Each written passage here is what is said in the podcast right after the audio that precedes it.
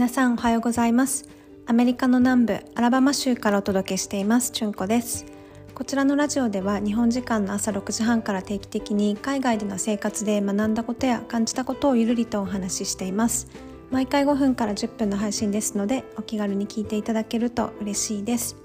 皆さんいかがお過ごしでしょうか？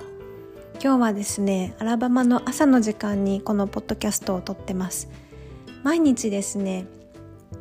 うん、6時前に起きたいと思ってるんですけどなかなか起きられなくてでも今日はですね6時前に起きられたんですよなのでトゥードゥリストを作る前からいろいろタスクをこなせててすっごい気持ちいいなって感じてるんですよね。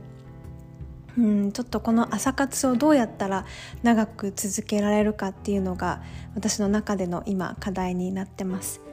で本日のテーマなんですけども本日はですね本当に英語にはいろんな種類があるっていうことをテーマにお話をしたいと思います。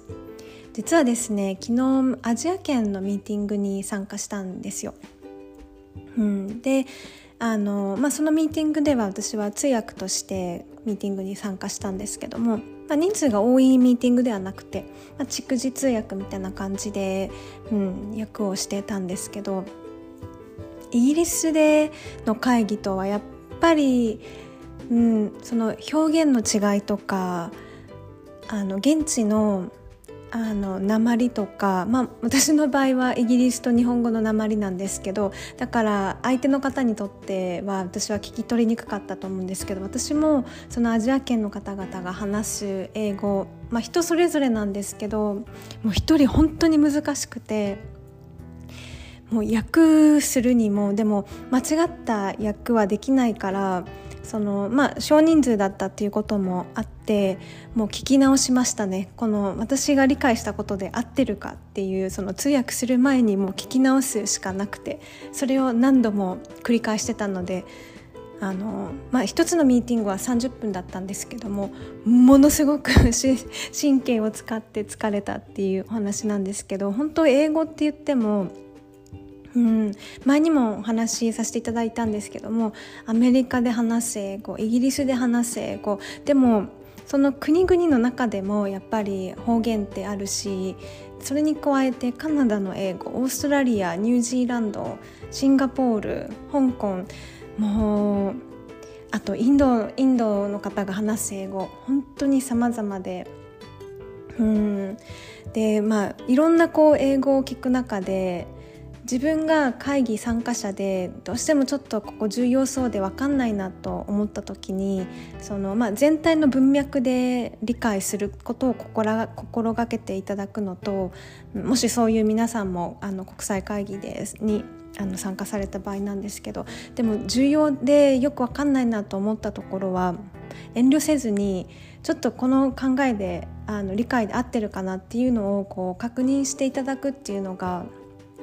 うん、いいんじゃないかなと思ってで一回その話を止めるとあの少しゆっくりめに話してくれたりだとか言い方を少し変えてくれたりだとか、うん、気を使ってくれる人も中にはいるんですよね。でまああのあとはこの理解で合ってるかっていうのをゆっくりめの口調でこう言ってもらったり。でもあんまりにも会議が進行が早すぎて割り込めないっていう時はうんともう手を挙手するとか何かこう何かこう発言したそうにしてるっていう素振りをこう見せるだけでも相手に気づいてもらえると思うので、うん、もし皆さんの中でも会議で困った何言ってんのか分かんないってなった時はあの、うん、そこまでも気にせずにあの特に重要なことであれば理解することを重視していただいてちょっと待ったをこのミーティングの中でかけていただくといいのかなというふうに思います私がよく使う言葉としては Can I confirm my understanding? あの私が本当にちゃんと理解しているか確認させてくださいっていうのを昨日はめちゃめちゃ使いました。はい、しかもですねあのオンライン私はオンライン相手側は会議室からっていう設定だったのでなんか音声もちょっと聞き取りにくかったんですよね。っていうまあ言い訳もあるんですけども。はい。あのもし皆さんの英語学習や会議英語での会議の何何かの役に立てれば嬉しいと思って今回こういったお話をさせていただきました。はい、えー、本日も最後まで聞いていただきありがとうございます。それではまた次回のポッドキャストでお会いしましょう。